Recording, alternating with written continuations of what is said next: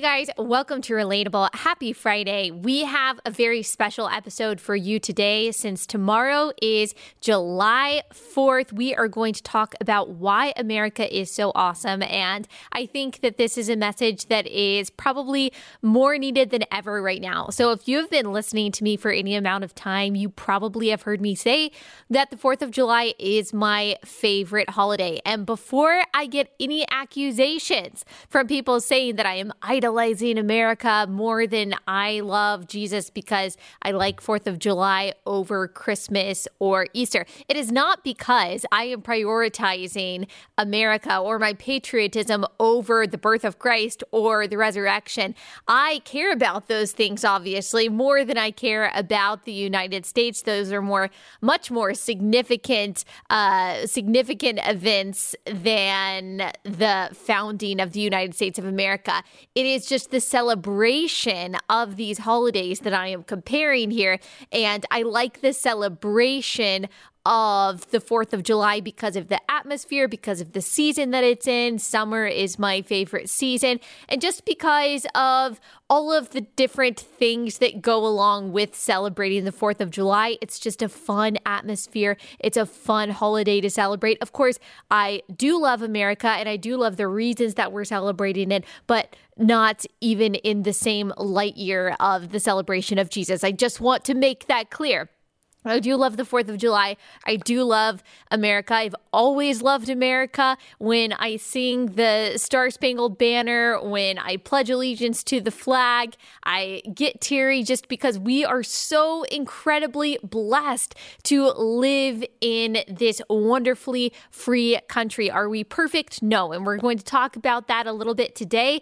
It's important for us to be able to see our country and see our history and see our present state um, in the right way through a truthful lens. And so that's what we're going to do today. I hope that you finish this episode feeling so excited to celebrate the 4th of July this weekend with your family, even as you might be looking out your window and seeing chaos waging all around you. And maybe you're questioning your own patriotism. You're questioning whether or not this really is a great place to live or whether we really are a fundamentally good country based on good ideals and ideals this episode is for you.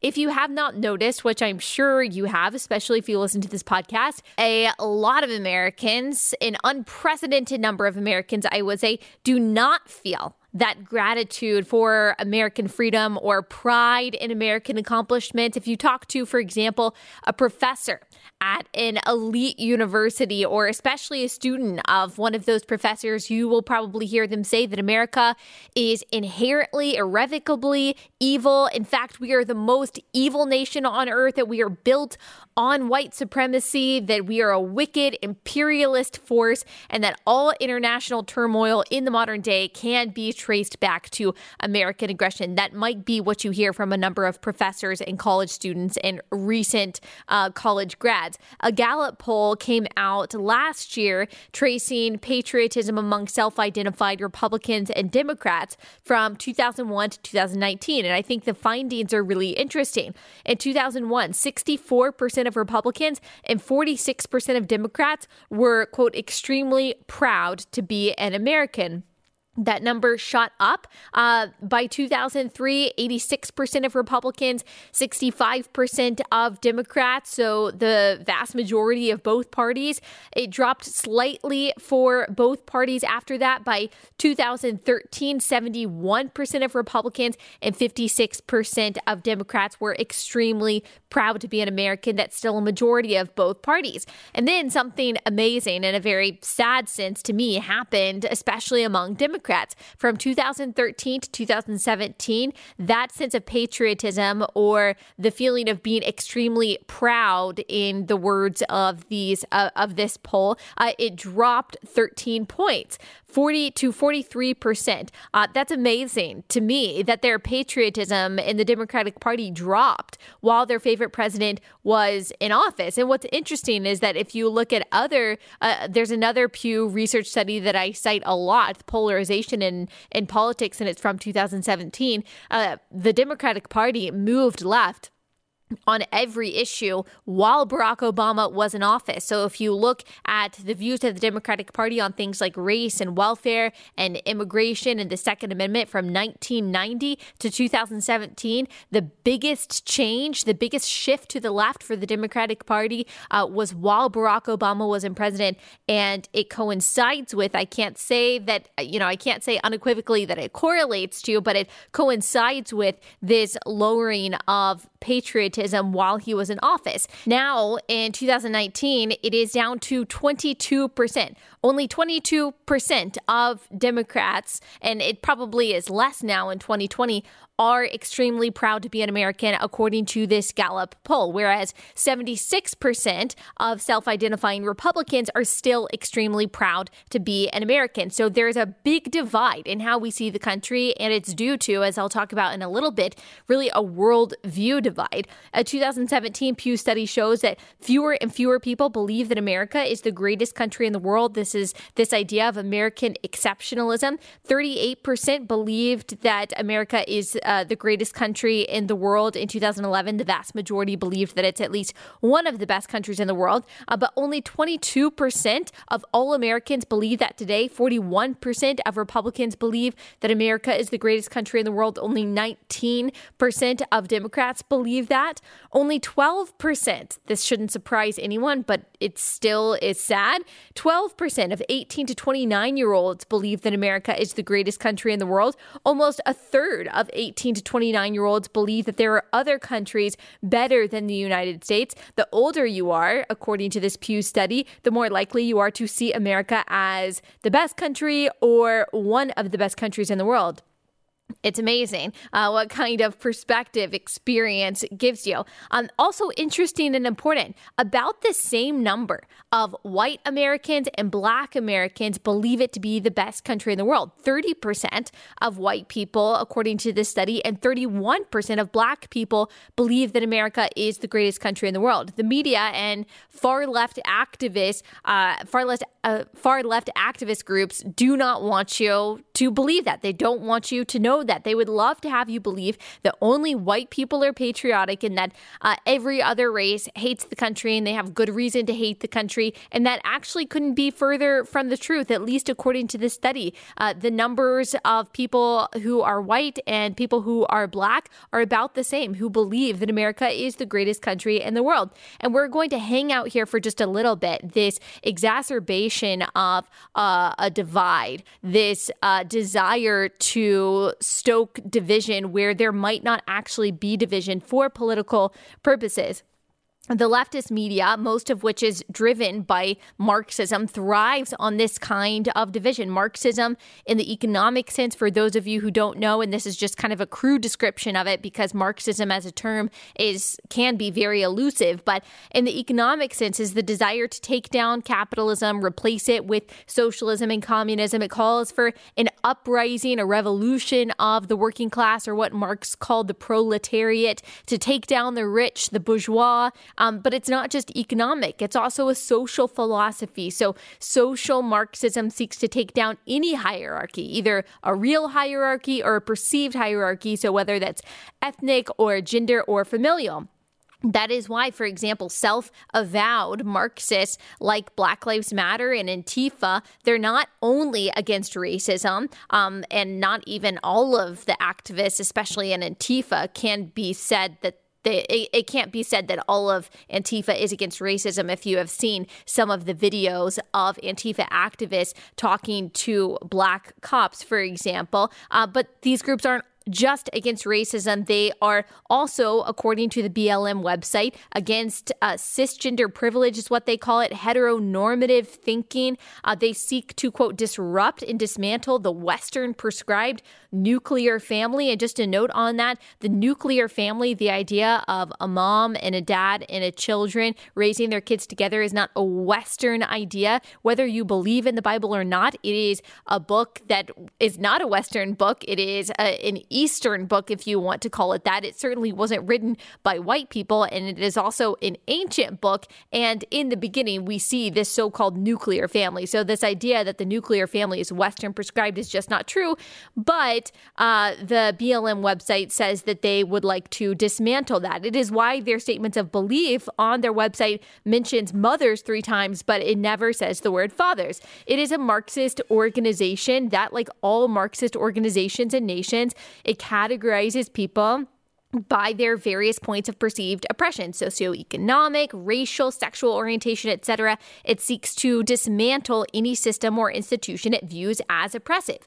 Uh, marxists see any disparity between the groups uh, they view as privileged and the groups they view as underprivileged as the result of discrimination and oppression. So they seek uh, equal outcomes which they determine to be fair and just. But here's the problem with that, a disparity in outcomes does not always mean discrimination. So, equal outcomes doesn't necessarily mean fairness and justice. I highly recommend you read Thomas Sowell's Discrimination and Disparities. It is not very long at all. I listened to it on audiobook and it was really good, really enlightening. It talks about all of this stuff and I highly recommend that you read it no matter what side of the aisle that you're on. If you're on the left side of the aisle, it's going to challenge you, but if anything, it will um, it could just sharpen what you already believe, but I encourage you to read it. Um, there are so innumerable reasons why one individual has a different outcome in life than another. One of them might be discrimination, but the problem is, and something that Marxists just don't want to believe, is that we cannot assume that based on someone's group identity. So, siblings coming from the same family often have different outcomes in life. We can't expect all people from all different backgrounds and all capabilities and all experiences to have the same outcomes in life. And that's not necessarily what justice looks like. If we could somehow redistribute all the money and all the social status, which is what a lot of Marxists want, so that everyone has the same amount of wealth, has the same kind of housing, the same education, the same everything, you are still going to have unequal outcomes because individuals are different. There are a million different factors that play into people's lives. Uh, the idea for example, that white privilege is the determining factor of wealth and success in America is just not true. It's not true. According to the US Census, Indian Americans have the highest median income by a long shot, followed then by uh, then by East Asian Americans and then white. Asian Americans have higher test scores, higher graduation rates, lower unemployment, higher rates of two-parent households than any other ethnic group in the country. White people as a collective have inarguably had the most opportunity and the most freedom and the most fairness in America since its beginning. And we are not the most successful group. Is there another country? And I'm genuinely wondering is there another country in the world in which an ethnic minority is, on average, wealthier and more economically successful than members of the majority? If so, I haven't found it. And if there is, please point it out to me. Uh, there are all kinds of privileges that exist. And I would argue that white privilege is actually one that does exist in America, depending on where you are. Some of you are thinking, well, duh. And some of you are thinking, well, no, that's not true. But I believe that it does because white people are in the majority. So that means just like majorities in every other country, they will be represented more in the media, in halls of power, in the products that you see in stores. But I would also argue that America in 2020, this has not always been the case, and we'll talk more about this, but America in 2020 probably has the least majority privilege in the world. That has, like I said, not always been the case. But right now, compare America to any other country in the world and how ethnic and religious minorities are treated, and you will find that America is one of the fairest, if not the fairest and best place for people of all backgrounds to live. And once we get into statistics, we will talk about why so many refugees and immigrants, more than any other country in the world, come to America. There are all kinds of privileges, like I said, that exist. There is two parent privilege. So studies show that the presence of a dad in the home drastically decreases your chances of poverty, drug use, delinquency, depression, teen pregnancy, dropping out of high school. Uh, you, for example, example, as a Hispanic American who comes from a, a stable two parent home, are more privileged than, for example, the white kid whose dad left him when his mom was pregnant. There are less consequential but also existent privileges. There is pretty privilege there is skinny privilege. There are privileges that come with age, that come with physical ability, that come with gender. There are geographic privileges, topographic privileges. There are all kinds of privileges in life that may or may not contribute to your outcomes in life. There are people who defeat all odds, who only have the privilege of being alive, and then they make something incredible of themselves. And then there are people who have every privilege in the world and make nothing of themselves. Uh, people have different abilities, people have different talents, they make different choices. There are countless unforeseen and many times unfair circumstances that people find themselves in that can shape the outcomes of their life. And yes, discrimination and injustice can and do inhibit people's success. But the point is, discrimination cannot be assumed by disparate outcomes in life, which is why the Marxist idea that if we eliminate all hierarchies and that we distribute all money and all power, that people will naturally be equal in all things, is simply untrue. Equal outcomes are only possible by forcibly and constantly redistributing power and punishing the accumulation of success and capital, and by forcibly breaking up hierarchies like the family, getting rid of dichotomies like the so called gender binary, which of course is what we're seeing. I mean, this is why you've never seen a free communist country. Uh, it has to be forced. Every communist or socialist country um, is not going to be existent alongside uh, freedom of speech, for example, because you have to squash all opposition because it is unnatural. It goes against human nature to not have private property, to not have unequal outcomes because of unequal circumstances. We believe in equal opportunity. We believe in liberty and justice for all. We believe in fairness and we should be striving towards equal opportunity, but equal outcomes is impossible without tyranny. Um, equal outcomes doesn't necessarily mean justice. As Thomas Sowell says, justice at all costs is not justice. So, like I said, equal opportunity the elimination of unjust discrimination, fighting for the freedom and the rights of all people of all backgrounds to have life, liberty, and property are, are, are, worthy causes to fight for. These are the ideals upon which America was founded, and they are good. Uh, it is vital to note and to learn from the fact that America has failed many times to live up to those ideals. We were founded upon the then radical notion that all men were created equal and were given certain inalienable rights by God. We have failed to live up to that standard in slavery, in Jim Crow, in Japanese internment camps, in our allowance and celebration of abortion. And our failure has cost human life and liberty. There is no denying that. I don't think there's any uh, there's anyone in the world, especially any American, that would deny that uh, we should not even minimize it. That there are ugly parts of American history that we should look at square in the eye and we should learn from them. We should reckon with our history. But that does not mean, as we talked about on a previous episode, that we should wreck our country. So we should reckon with our history and learn from our history, but that does not mean we need to wreck our country and our foundations. The idea that is very popular, especially today, that America was founded upon slavery and white supremacy. Not that just that those things existed then, but that we were actually founded upon those things, as the 1619 Project asserts, is not true and in fact has been debunked by historians across the aisle. I recommend a uh, I recommend a piece in the Atlantic called A Matter of Facts by Sean Wilentz that talks about the shoddy uh, historical analysis, if you can even call it that, of the 1619 Project. Um, it's simply not true that this is what America was founded on. That was not the point of the revolution. The ideals and ideas of the revolution, of our nation's founding, were and are good. It is when we have moved away from those ideas and ideals that all men are created equal and deserve equal justice and liberty and opportunity that we have allowed for and even perpetuated human rights abuses.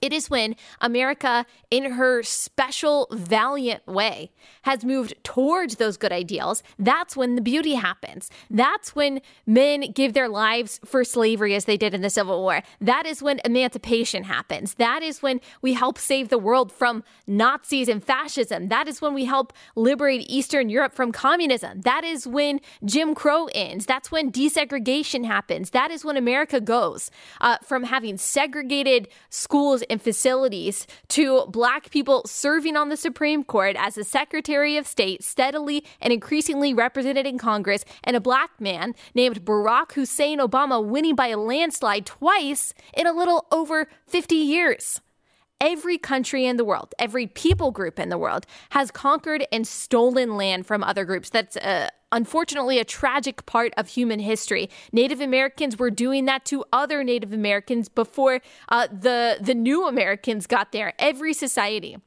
has enslaved both their own people and other people. Every group has oppressed, and every group has been oppressed. Africans and Middle Easterners sold and bought European slaves. Europeans sold and bought European slaves. Native Americans had African slaves. African Americans had African slaves. The kind of slavery that we saw in early America still exists to this day in much of the non Western world. And of course, there are still tens of millions of sex slaves suffering as we speak week. Uh, America is two things it is an experiment and it is young. We are an experiment uh, that had never been tried before. It had never been tried before. Uh, we decided that we were going to courageously try it. Self governance had never been tried before America. A government for the people and by the people was fairly novel. It still is. The ideas of free speech, freedom of religion, freedom of the press, freedom to protest, to defend yourself against tyrants, to own property. These all are ideas that, in a lot of ways, go back to the Bible and and they also go back to the Magna Carta and they go back to British rule of law, the Enlightenment. So they were not isolated ideas, but they were newly implemented in the dawn of America. That means, just like any other experiment, it was implemented imperfectly at its beginning. But as I heard author and scholar John McWhorter say recently, America is an ongoing rehearsal. And we keep rehearsing and we get better and we get better. And the closer we get to our founding ideals, the better we are. Uh, that is why there is no need for a revolution. There's no need to tear down American institutions. I don't care about democratically taking down Confederate statues. I completely understand um, the reasoning behind that. And if a community wants to come together, decide that, and peacefully do that, I think that's fine. But the defacing of monuments of the founders by mobs, uh, the monuments of abolitionists, the discussion surrounding somehow destroying Mount Rushmore. Yes, our founders owned slaves, and slavery was and is a moral travesty. I think we should read about it, we should know about it, we should learn from it. But every historical figure is flawed. Every single one. Every single one of us is flawed we have uh, we have to have the ability to place people in their historical context to denounce their sin and appreciate their goodness and appreciate their productive ideas. Karl marx whom a lot of these revolutionaries admire uh, was both a terrible person and had terrible ideas so there's literally no reason to honor him. Uh, his ideas have only ended in destruction and human suffering as you can see from the state of any communist country. Uh, we are america is an experiment and we are young. We are only 244 years old. We are ridiculously young to have made so much progress, not just here in the way of equality, of opportunity, and justice, but in the whole world. Uh, we're not perfect, but the arc of American history over our very short life has been good.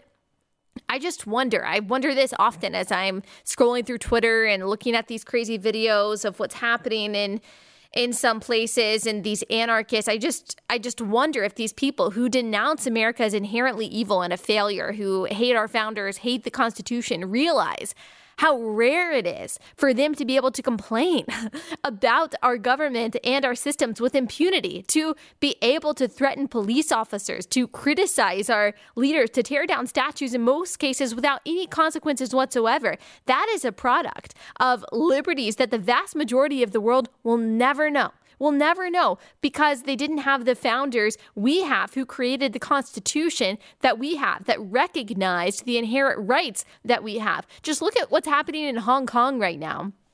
Crazily enough, the Antifa rioters here wants to compare themselves to the Hong Kong protesters, but it's really just the opposite. Hong Kong is protesting communism, they are protesting dictatorship, they are uh, fighting for freedom, for autonomy, for liberty. And China has just taken that away. The UN has done absolutely nothing. That's why the UN is an absolute joke, and they are working hand in hand with China, as is the World Health Organization. That's why these organizations can cannot be trusted. China has taken away the freedom, has taken away the liberty, has taken away the autonomy of Hong Kong, and it will end in suffering and death. They are going to snuff out any dissent. There is no freedom of speech there, there's no freedom of religion there. And Hong Kong was kind of the safe haven for liberty. And now it is going to be taken over by the communist dictatorship of China. And we are going to see the worldview that the anarchists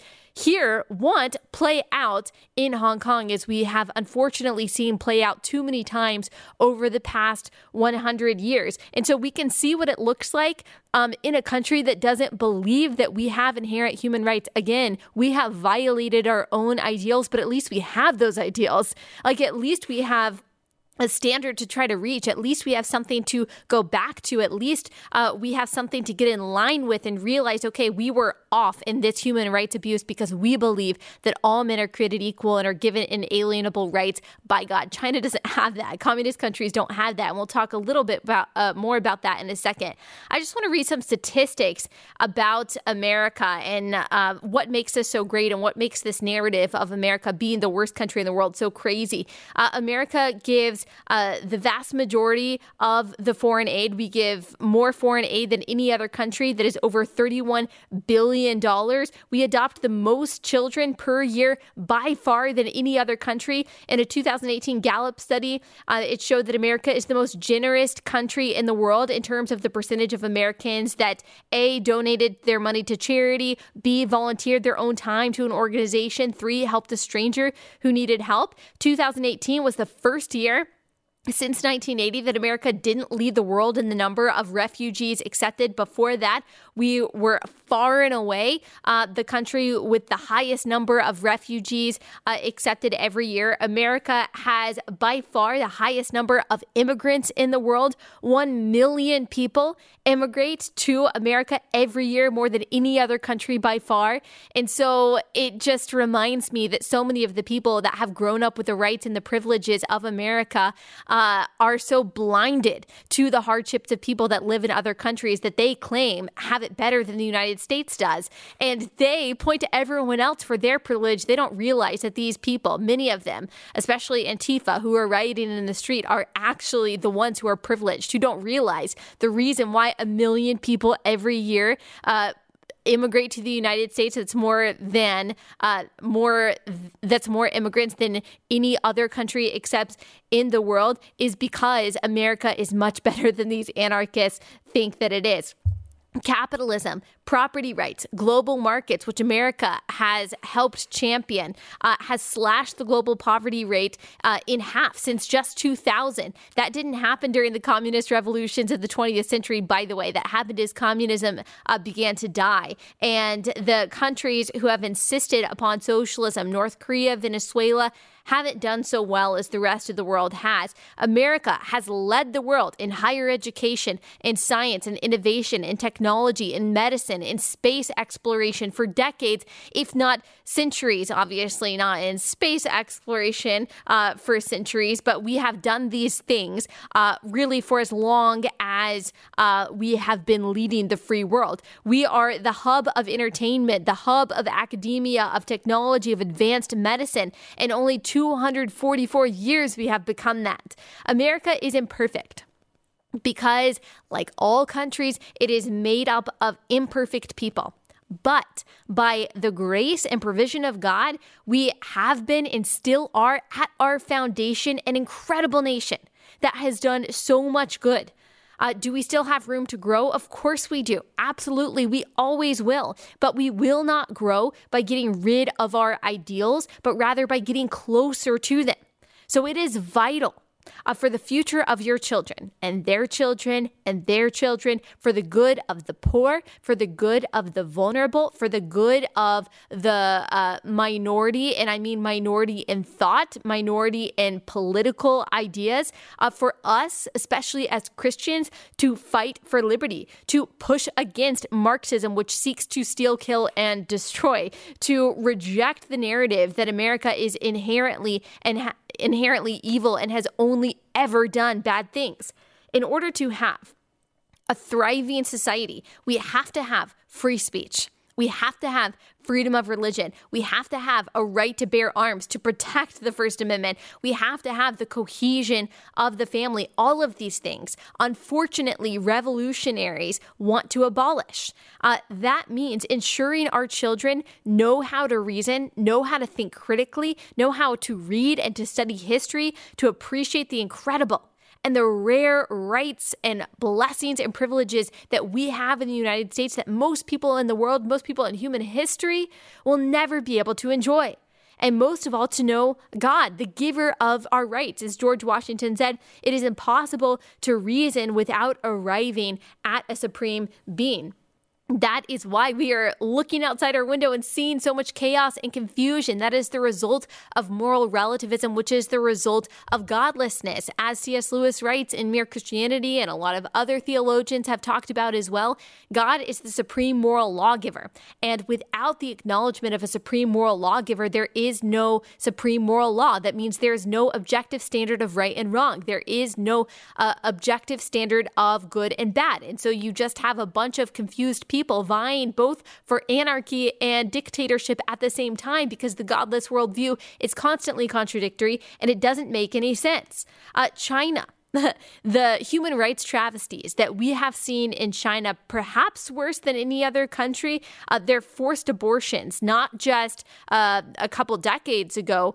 but actually currently of the Muslim population in China. Forced abortions, forced steril- sterilizations, organ harvesting, torturing these people, murdering these people, putting them in concentration camps. It is because of the godlessness of the Chinese government. The common denominator in all Marxist regimes that have ended in suffering and death is godlessness because you lose your ability to reason and so the unthinking masses are put at uh, are put in subjection to a cruel tyrant because power corrupts and absolute power corrupts absolutely and when you are um, when you are seemingly an all powerful being who is not in subjection to a supreme moral lawgiver and therefore is not in subjection to a supreme moral law, then the idea of human rights and the idea of uh, freedom is completely arbitrary and really irrelevant. So it is vital, obviously, for individual salvation and the advancement of the kingdom of God, which is going to outlast America and is not determined by American freedom, and the gospel is not inhibited by limitations on freedom and speech, uh, uh, freedom of speech. But in addition to that, secondary to that, much lower than that, uh, the importance of our children believing and knowing in God is also uh, that they understand where rights come from and the importance of fighting for those rights doesn't just affect our lives, it affects the lives, especially of the least of these that Jesus calls us to personally care for. And by the way, that's not calling for the government to care for them. That responsibility is to be on us. Uh, Alexander Hamilton says this Give all the power to the many, they will oppress the few. Give all the power to the few, they will oppress the many. And we are certainly seeing that play out right now in mob rule. And it is the importance of America to continue to be a representative democracy that is a government for the people and by the people and to hold our leaders accountable. That's another beautiful thing about living in the United States that uh, that we get to do that. One more quote by a founder, Thomas Jefferson said, uh, Experience hath shown that even under the best forms of government, those uh, entrusted with power have in time and by slow operations perverted it into tyranny. And man, that is true of both Republicans and Democrats right now. That is absolutely the case. And it is our job to fight for the freedoms that we know um, are not only good, but vital for the flourishing of this generation and the generations to come. So, knowing all of that, knowing that our belief in a sovereign creator is what uh, is what allows us to foster liberty and care for liberty and fight for liberty and to recognize inalienable rights. Um, it is also why we believe in the importance of and the triumph of the individual. Knowing these things, we should spend this weekend thanking God, thanking God for the foundation of this country. And despite our many sins, despite our many flaws and failures, He has us and has blessed other nations through us. And we should thank him for that. I am thanking him for that. We should celebrate this weekend. Every country has its flaws. Every country has its mistakes. There is no country that has accomplished and done the good that America has. Again, by the grace and the strength of God. So, God bless America. God bless you and your family. I hope you have a great weekend celebrating. I know that we're going to.